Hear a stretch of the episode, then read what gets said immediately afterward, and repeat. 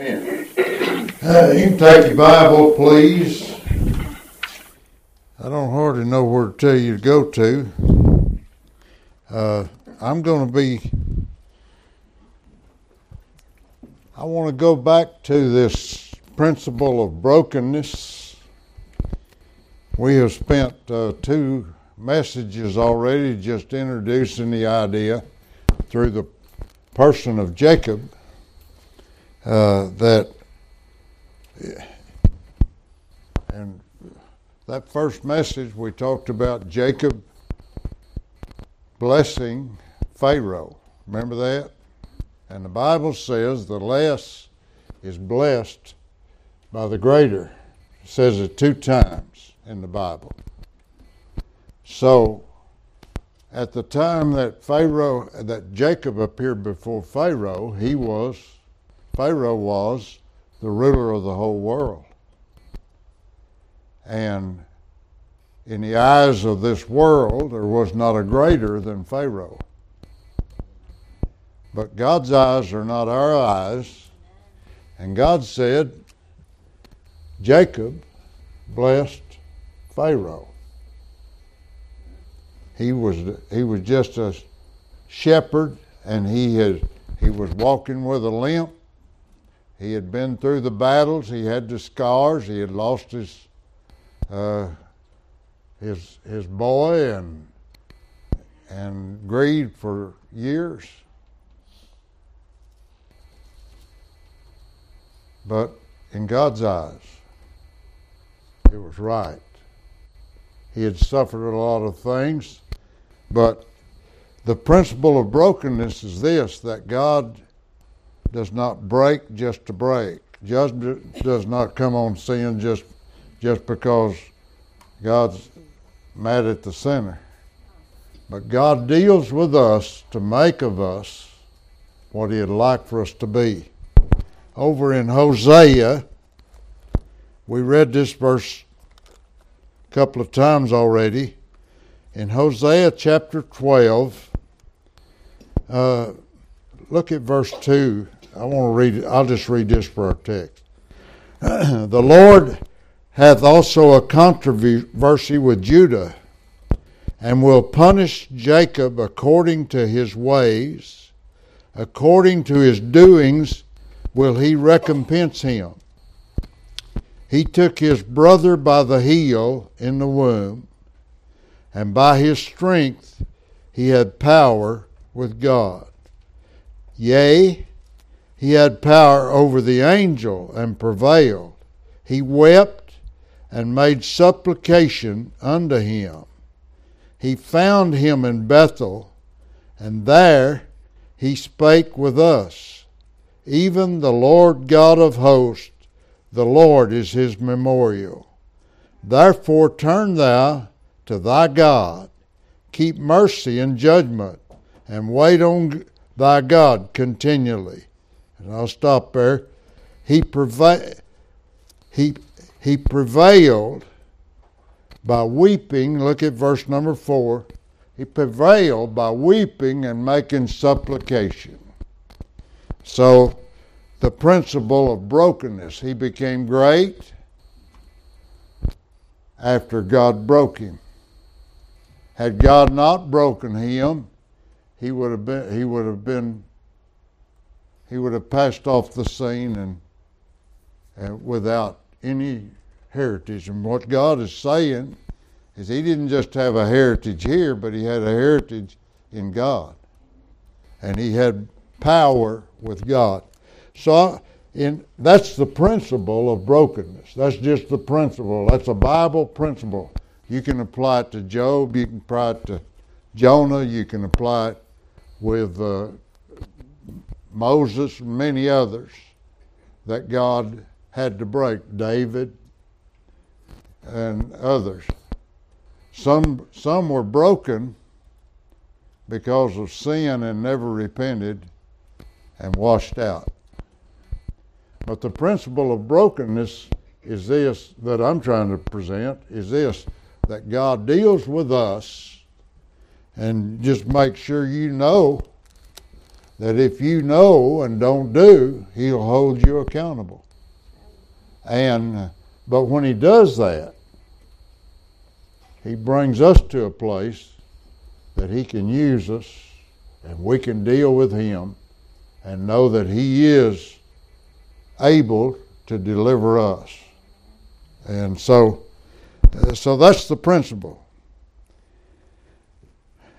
And uh, anything great, that, here's, here's what was written down. Anything great God has done or ever will do is through a broken life.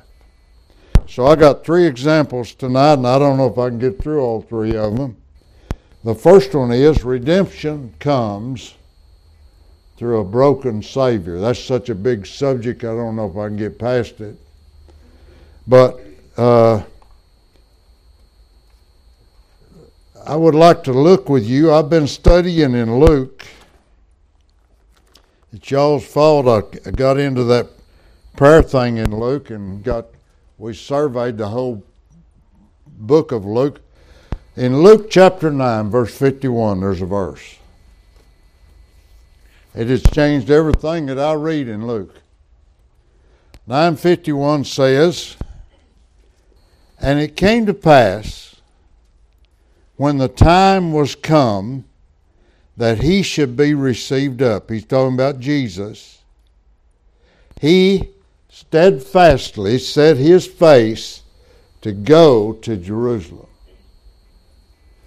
When the time was come that he should be received up, that's talking about the ascension. Oh, wait a minute. Between chapter 9 of Luke and the ascension to heaven, what's coming? I mean, there's a there's a persecution, there's a scourging, there's a false trial, there's a brokenness at the cross of Calvary. There's even death. And he's got to face that for you and me if he becomes our Savior. So, I'm, I'm going to make a statement. From, from, from verse 51 of chapter 9 of Luke, the rest of the book of Luke is the journey to the cross and the purchase on the cross. I mean, there's a, we we we we were in Luke 15 last Sunday, four parables, but it's on the way to the cross. He's on his way to Jerusalem. He's come in Luke in Luke chapter nine. Jesus is still up there in the north country up in Galilee. But now it's, it's time for him uh, to be received up. God's timetable. But, but if he becomes the Savior, the Son of Man has come but for to seek and to save the lost. That's his purpose is that's the that's the key verse of Luke. So from here on, I've got verses. Let me just flip to a couple of them with you. Chapter 10, verse 1. 10 1. After, and now we're, we have left 9, and now we're headed toward Jerusalem with Jesus. After these things, the Lord appointed another other 70 also, and sent them two by two before his face and we've heard that before, haven't we? You've heard about the 70 being sent out to preach. I've studied it. I've even probably preached it, but I never caught this. And and uh, they sent them two by two. Listen, listen to this. Before his face, into every city and place whither he himself would come. Where are you going, Jesus? I'm going to Jerusalem. Where did that 70 go preach? In the villages and along the waysides, all the way to Jerusalem ahead of him. They prepared the people for the message. I, I hadn't got this message put together. I just got a bunch of verses that I've been studying, but but between chapter 9 and about chapter 19, uh, what I believe Jesus was doing was giving the Jews one more chance. You, I'm here. You can accept me. If you accept me, you'll be my vessel to carry the Savior to the whole world. You're my chosen people. But he came into his own, his own received him not. And so, and so he's on the trail. Look down to chapter 13.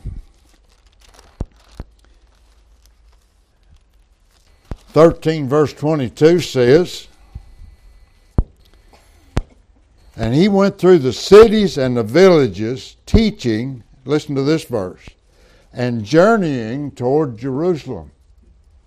He went through the cities and the villages teaching. So, those four parables we heard Sunday, they were just some of the things that he was teaching on his way to Jerusalem. That's what this verse says. 1322 down to 34 and 5. See, here's Jesus. Here's Jesus' lament over Jerusalem. Oh, Jerusalem, Jerusalem, which killest the prophets and stonest them that are sent to thee. I've got this underlined, read in my Bible. How often would I? And then the verse says, Have gathered thy children together as a hen doth gather her brood under her wings. And here's the red mark, and ye would not. I would, but you wouldn't. How often would I, but you would not? Look at 35. Behold, your house is left unto you desolate, and verily I say unto you, ye shall not. You, you have said no too many times, and now you shall not see me until the time come when you'll say, Blessed is he that cometh in the name of the Lord. He said, I'm come here, I've come here to do a work for you. I've come here to do a hey, we ought to take those verses and apply them to ourselves. How many times I'm trying to write a letter, I'm trying to write a prayer letter, an evangelist prayer letter to send out right now. That's hard to do if you don't, if you haven't been any, anywhere evangelizing. But uh, but here's what I see and what I'm going to write about. I know y'all are interested in that. Amen. The churches I go to, we're coming out of the pandemic. We're in this thing called a recession, and uh, looks like looks like everything in our government went upside down, and morally we're corrupt and bankrupt and everything's messed up in America.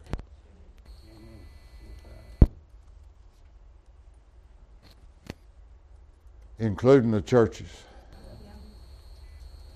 Most every church I hear of or talk to or go to have never come back from the pandemic.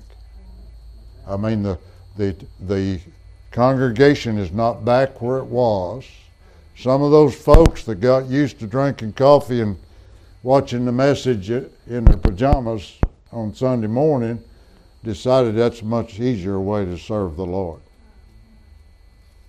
It's not assembling yourself. That's not the commandment of God, but that's but you well, I took I, I went over I've been studying those seven churches in Revelation ever since I preached a message here on Revelation chapter 1, I've been studying those seven churches. I can't get over Ephesus. Ephesus is the first church, the biggest church, the most hard working church. I mean, they're working their heads off. And after he compliments them for all their work, he said, But I've got somewhat against you. And it, uh, you've done a lot of good things and he names them. There's three things he names that they did. But then he said, But you have left your first love. And what I see in churches today is folks that are struggling and trying and wanting to, but we forgot about loving on Jesus. We forgot about growing up close to the Savior. We forgot about the thrill when He comes and, and puts an arm around us and, and, and makes things right in our heart. It's that personal relationship with Him. That's where the excitement is. And when we, I, I'm going to try to say some stuff kindly, but when we get to that cold place where we no longer are ha- in that first love, that honeymoon stage with Jesus. You remember when you just got saved and man, you wanted to be in church every day. You whatever was going on, you wanted to be part of it, and you couldn't do enough. You couldn't say enough. You couldn't tell it enough. If we back off from that, we cannot blame God. It's us. It's us that need re- revival. It's us that need renewing. So, I don't know how I got off on that. Y'all don't get me off subject like that. So, over to chapter 18. We were on our way to Jerusalem. 1831 says, He took unto him twelve and said unto them, Behold, we go up to Jerusalem, and all things that are written by the prophets concerning the Son of Man shall be accomplished. For he delivered unto the Gentiles, he shall be delivered unto the Gentiles, and shall be mocked, and spitefully entreated, and spitted on. And they shall scourge him, and put him to death, and the third day he'll rise again. Now get verse 34. And they understood none of these things. None. They did not understand anything he told them.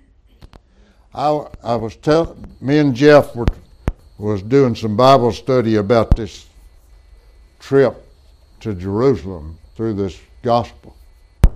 And I, was, I told him that I preached on Mary breaking the box, and I love that message.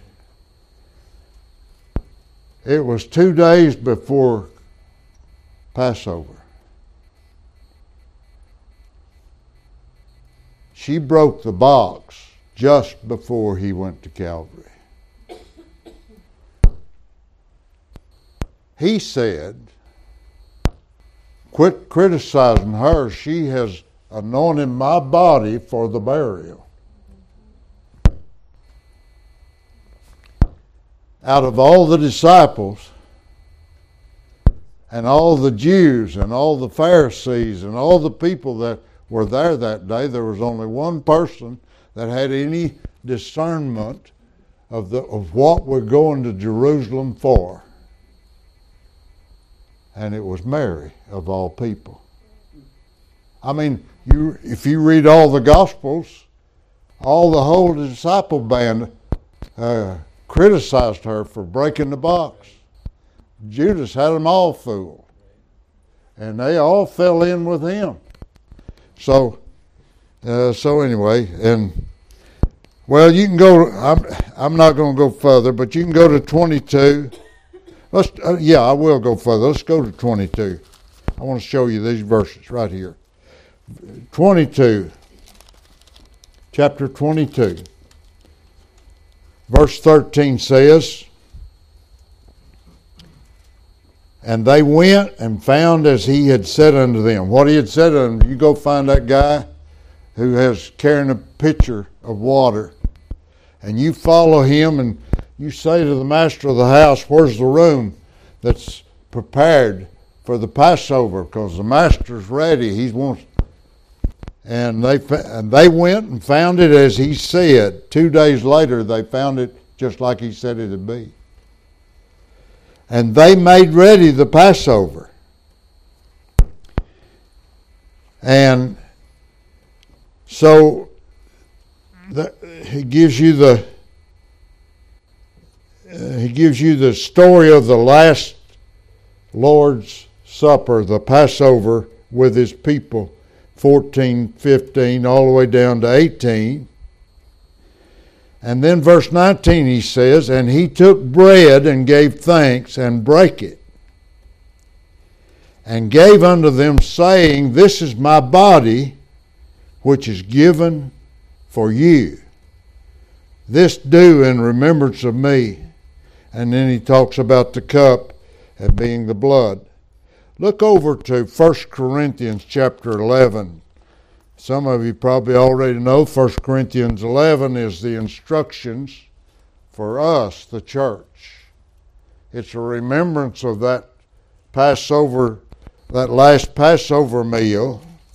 He says in verse 23, 11:23, I have received of the Lord that which also I delivered unto you, that, that the Lord Jesus, see, he's writing to the church now. Understand this. Paul is writing to the church. That I delivered unto you that the Lord Jesus, the same night which he was betrayed, took bread. 24. And when he had given thanks, he brake it. And it's clearer here. And said, Take, eat. This is my body, which Luke said, which is given for you.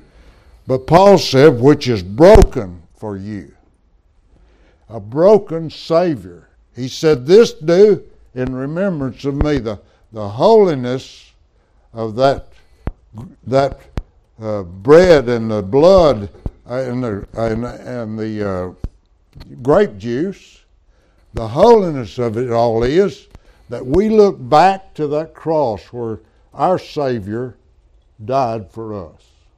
It's a holy time. And uh, a sacred time. And he said, and he said, as oft as you do it, do it in remembrance of me. There's three times he says, remember, remember, remember, but then he says, I'm going to drink that juice with you in heaven one of these days. We'll have us a celebration when you all all get there. So it's not all looking back, it's still going on. So the brokenness of the, of the uh, uh, Savior, verse 24. I want to look over to Psalms. I thought we'd get further tonight, but I can see we're not going to. Psalm 69. There's there's lots of places to look in the Psalm. 69.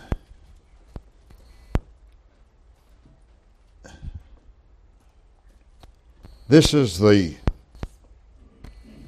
this is this is a psalm of David and he's writing he's this is the this is the uh, writing uh, the prayer, his prayer toward the Lord, and I, would like to go back and read some of those other verses, but I'm not going to. I'm going to start with 18.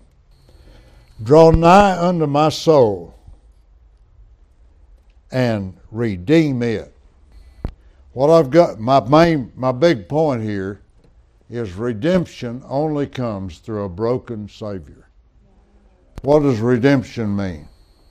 Redemption means that every one of us come into the slave market. And the devil makes a bid for our soul, but God sent the Savior with the price of redemption. And he if we're saved, you know it takes four it takes four Greek words to say redemption.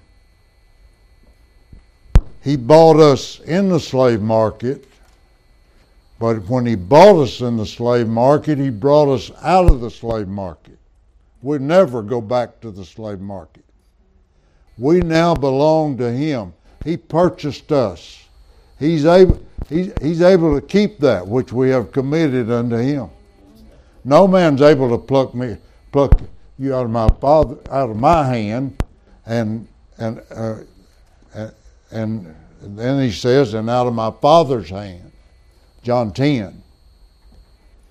And so he bought us in the slave market. He bought us, the next word says he brought us out of the slave market. And then the third word says that he purchased us. Now I belong to Jesus. This world has no part of me. Being born again literally means born from above. Anothen is the is the Greek word born from above, born from another world. I'm no longer part of this world. I'll never be a part of the slave market again. I now belong to Him, and we're living on a different plane. And then there's a fifth one that says, because I belong to Him, I'll never go back. I mean, He completely redeemed us, but it took the breaking of our Savior. Completely. I, I, we could have read over in, you go over to chapter 19. It's, I'm not going to read it, but you go to 19. The first thing happened, he's before Herod's soldier. Remember that? And they form that crown of thorns. They take his clothes off of him, put a cloak on him, and put a reed in his hand, and then they begin to slap him and say, Okay, King, who hit you? Pulling his beard and spitting in his face all night long. And then he goes before Pilate at the Gabbatha, that raised judgment hall. And they can't go in that judgment hall till daylight. Those Jews, uh, those Jews take him to the to the Gabbatha and and uh, but Pilate has to, Pilate says I find no fault in him. And and they say crucify him. And the Bible says that Pilate scourged him and then sent him away to be crucified. It's all in Luke 22 or 20, uh, long in there. So he's been he's been be- he's been beaten and and just molested all night long by these by these Herod soldiers. Now he's turned over to the scourging, a cat of nine tails. By the time they most those Roman soldiers who swung that cat of nine tails could take take you apart bone by bone with it. They were experts. When they got through with him, there was nothing left of his back but just ribbons of flesh and blood. That's all there was. It was completely torn. And then, if you read that passage I'll, I'll just get over it, get it out of the Bible for you. Amen. Uh, let's see if I can get here.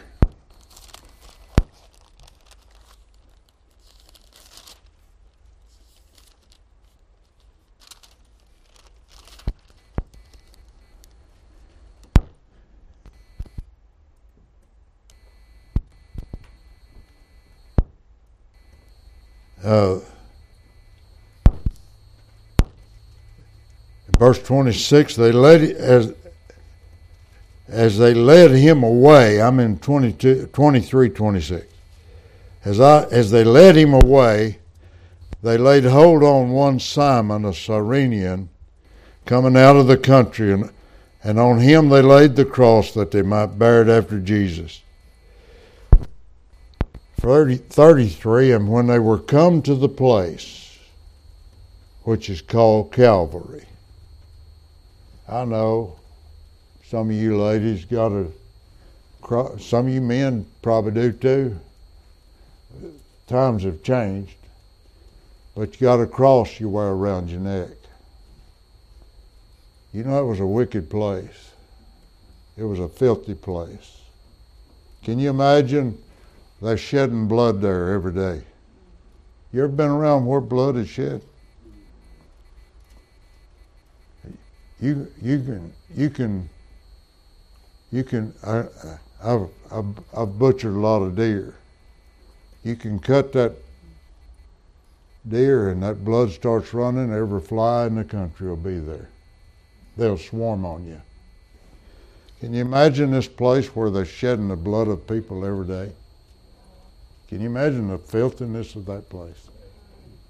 We can't imagine it. They didn't wash it, they didn't clean it. There was nothing glorious about it. It was a wicked, wicked place. And it says, There they crucified him and the malefactors. That those men, that's those bad men, those thieves. One on the right hand, the other on the left. And uh, and so the crucifixion. Did I get through with Psalm 69? I don't think so. Psalm 69. He says, Draw nigh unto my soul and redeem it. Deliver me because of mine enemies. Thou hast known my reproach, my shame, my dishonor. Mine adversaries are all before thee. Look at verse 20 now. Reproach hath broken my heart, and I'm full of heaviness. I looked for some to take pity, but there was none, and for comforters, but I found none. And they gave me gall for my meat, and in my thirst they gave me vinegar. And so, anyway, and Jesus, 46, when he cried with a loud voice, he said, Father, into thy hands I commend my spirit. It was only after the brokenness, completely broken, broken like no man's ever been broken, despised Isaiah 52 and 53, he said, Behold my servant. Be, he, he bears reproach like no man's ever bore reproach. Despised and rejected of men. He's broken. This verse said his heart was broken. And he'd been all alone. So in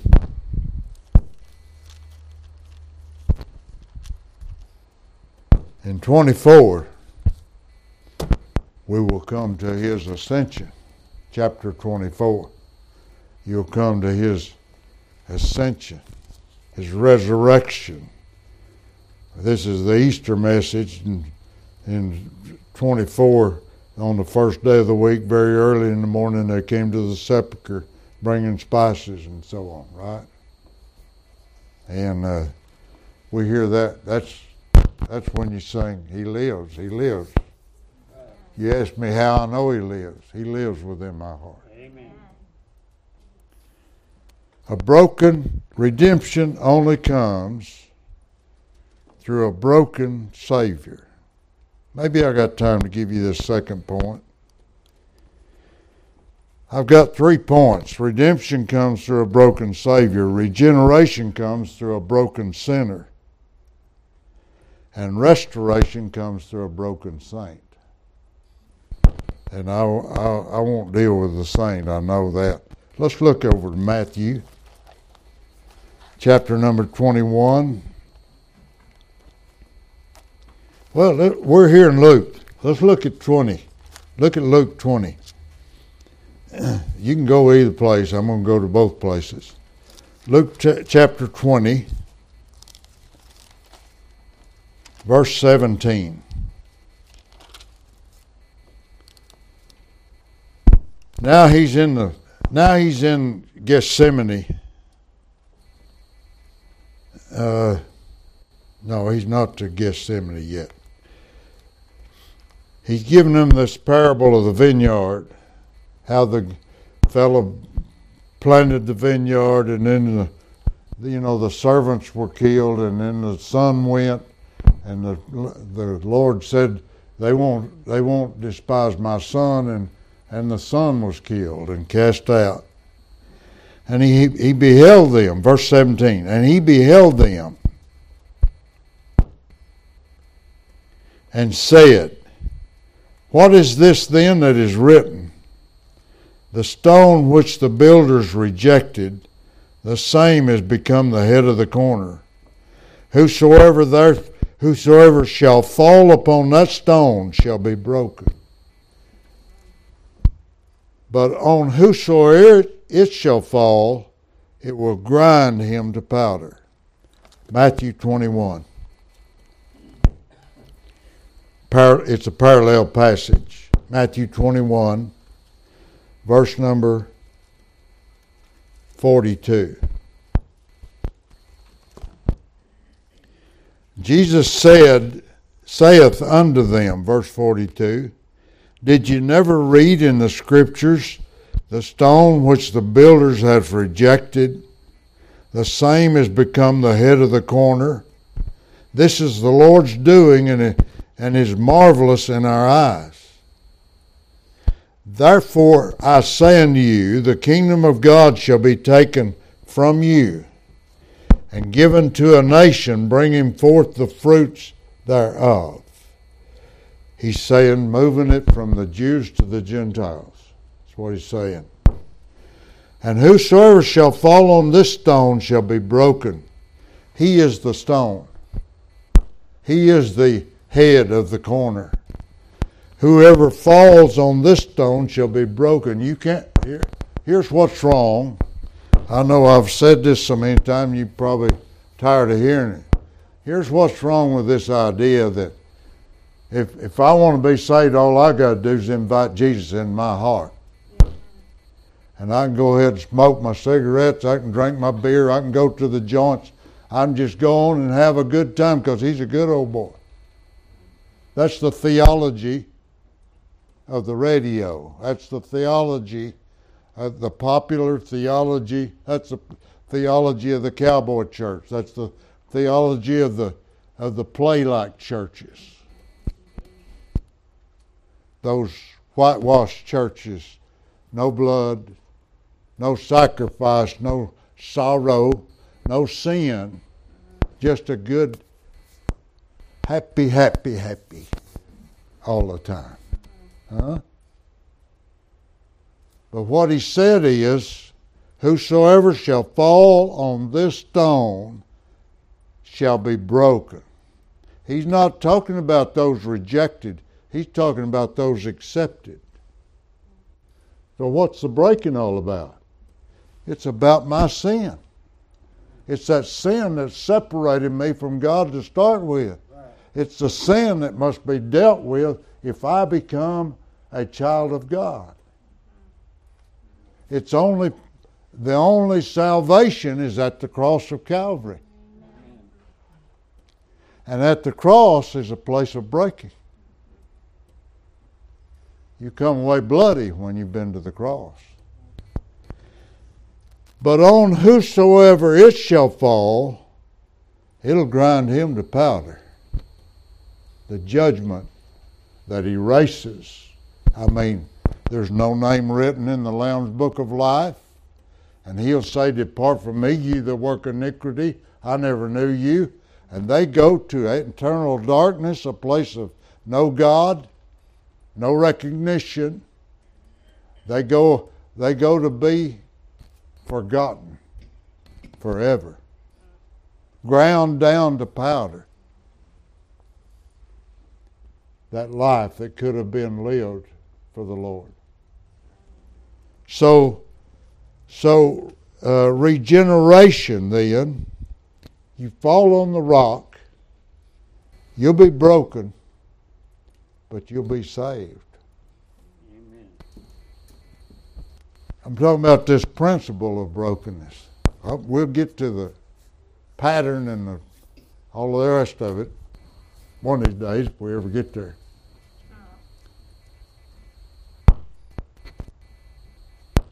But look back on your, if you're saved, most everybody here's saved, just about.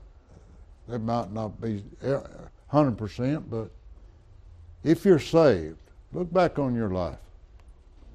I just I just dealt with that pastor tonight or this afternoon with a 48 year old daughter who sung specials in his church, was saved as a teenager, and loved the Lord. Had three children. She lost her husband, lost her children. He said those children came. They had they, those grandchildren had kind of rejected him because they rejected mom, and he was trying to take care of mom. He said, eh, he said, nothing ever happens that there's not some good comes, Brother Wayne. He said, funeral day, they said, we're going to come and see y'all and try to get acquainted with you. It's tough, isn't it? He, you think he wasn't broken? Well, sure he was. Er, if you, if it was your children, you'd be broken too. But look at, it. look at, we fell on the rock, and even in the breaking, there's that hope and joy and peace. Somebody was talking to me today about trying to encourage someone at a at a lost. Uh, was that you, Bob? Trying to encourage some family that at a lost. Hey, I've done it a hundred times. I I preached funerals. I probably preached I may not preached two or three hundred funerals when I was in Alvin, Texas. I preached all the funerals for three funeral homes for people that had no pastor. I got to see the worst cases you can see. I got, I got to deal with people that had no idea that there was, was even a rock. It's hard to console a lost person about death. There's not but one way you do it, and that's to take them to the rock. Let them come to that place where they can be encouraged. It'll take a breaking, but then we have that hope. Regeneration comes through a broken sinner. If you get saved, get ready for it. You're going to have to be broken.